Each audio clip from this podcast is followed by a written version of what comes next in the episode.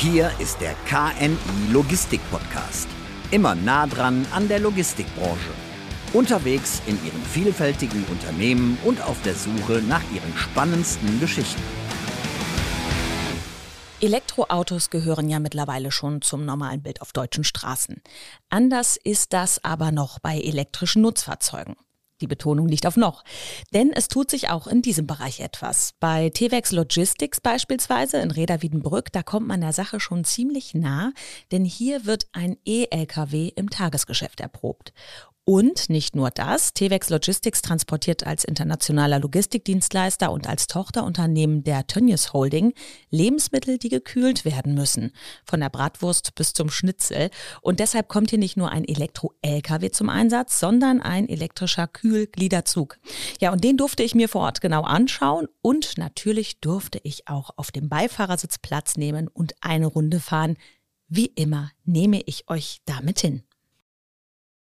Auf den ersten Blick sieht der E-Actros eigentlich aus wie ein ganz normaler LKW. Ja, okay, mit seiner schicken dunkelblauen Beklebung ist er schon ein Hingucker, aber wie besonders er wirklich ist, das lässt sich eigentlich weniger sehen als vielmehr hören und fühlen, sagt Stefanie Wienert von Tevex Logistics, steigt ins Führerhaus, schlägt die Tür zu und drückt auf den runden Startknopf. Motorgeräusche Fehlanzeige. Das Einzige, was neben einem zarten Summen zu hören ist, ist das leichte Brummen des Gebläses. Und dann geht die Fahrt los in einem der beiden Gänge, mit denen der 27-Tonner ausgestattet ist. Und er rollt tatsächlich ungewöhnlich ruhig über das Betriebsgelände, aber er hat ganz schön viel Wumms. Sobald Stefanie Wienert beschleunigt, werden Fahrer und Beifahrer leicht in den Rücksitz gedrückt. Und sobald sie bremst, startet der sogenannte Rekuperationsvorgang. Das heißt, die Batterie wird durch das Bremsen wieder aufgeladen. Stefanie Wiener, die schult ihre Kollegen als Fahrertrainerin im Umgang mit den E-Actros. Der ist außerdem mit Abbiege-, Brems- und Spurenassistenten ausgestattet und für den Fahrer also ziemlich komfortabel. Und das kommt bei den Kollegen auch sehr gut an, sagt Stefanie Wienert. Wichtig ist diese erste Fahrt mit dem Trainer, weil man da dann die Tipps und Kniffe vermittelt bekommt, die einfach für den täglichen Einsatz notwendig sind.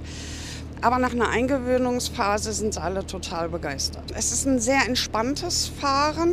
Ja, die steigen aus und haben das Gefühl, ja, wir haben zwar gearbeitet, aber die sind entspannter. Der E-Actros wird bei Tevex Logistics gerade im Tagesgeschäft erprobt. Der Motorwagen mit Kühlaufbau kann durch einen Kühlanhänger erweitert werden und ist damit genauso einsetzbar wie herkömmliche Kühlgliederzüge. Allerdings bei null CO2-Ausstoß. Voll aufgeladen schafft der E-Actros ohne Probleme 300 Kilometer am Stück. Dann geht es zurück auf das Betriebsgelände von Tevex Logistics, wo er nach einer Stunde an der Schnellladesäule wieder auf die Bahn kann. So ist der Jagdtross für zwei Tages- und eine Nachttour im Einsatz. Perfekt geeignet für den erweiterten Nahverkehr, sagt Tevex Logistics Geschäftsführer Dirk Mutlack und er fasst zusammen, warum sein Unternehmen bei dem Projekt mitmacht. Ja, wir glauben ganz einfach daran, dass sich auf dem Weg zum äh, Zero Emission Vehicle äh, noch viel bewegen muss aber auch haben wir die Intention, die Logistik zukünftig äh, zu dekarbonisieren, wenn das in irgendeiner Art und Weise äh, möglich ist. Dann äh, brauchen wir dazu im Moment noch batterieelektrische Fahrzeuge, da keine anderen Antriebsarten uns in die Lage versetzen, unsere Lkw zu betreiben.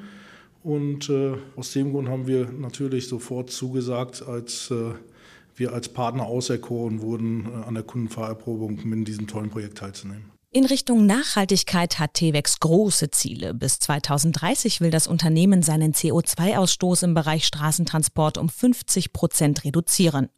Dazu setzt das Unternehmen generell auf besonders leichte Zugmaschinen, auf spezielle Reifen und probt auch mit anderen alternativen Antrieben.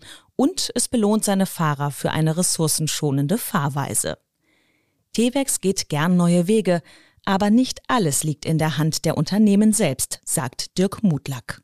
Wir gehen davon aus, dass äh, ein Großteil des Bezirksverkehrs oder des Nahverkehrs, des erweiterten Nahverkehrs vielleicht besser gesagt, batterieelektrisch fahren wird in zehn Jahren.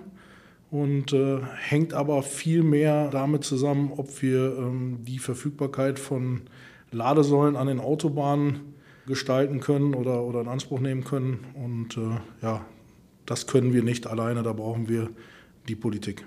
Wenn der E-Lkw mal etwas hat, dann macht er schnell einen Zwischenstopp in der betriebseigenen Werkstatt von T-Vex Logistics.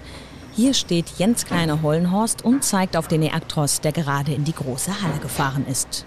Wir, wir könnten die Beleuchtung instand setzen. Wenn es hier Probleme mit äh, Anbauteilen gibt, so wie Anhängerkupplung, können wir das äh, instand setzen, reparieren. Das Thema Bereifung können wir machen, wenn es irgendwie ein Problem mit dem Reifen gibt, Reifenpanne.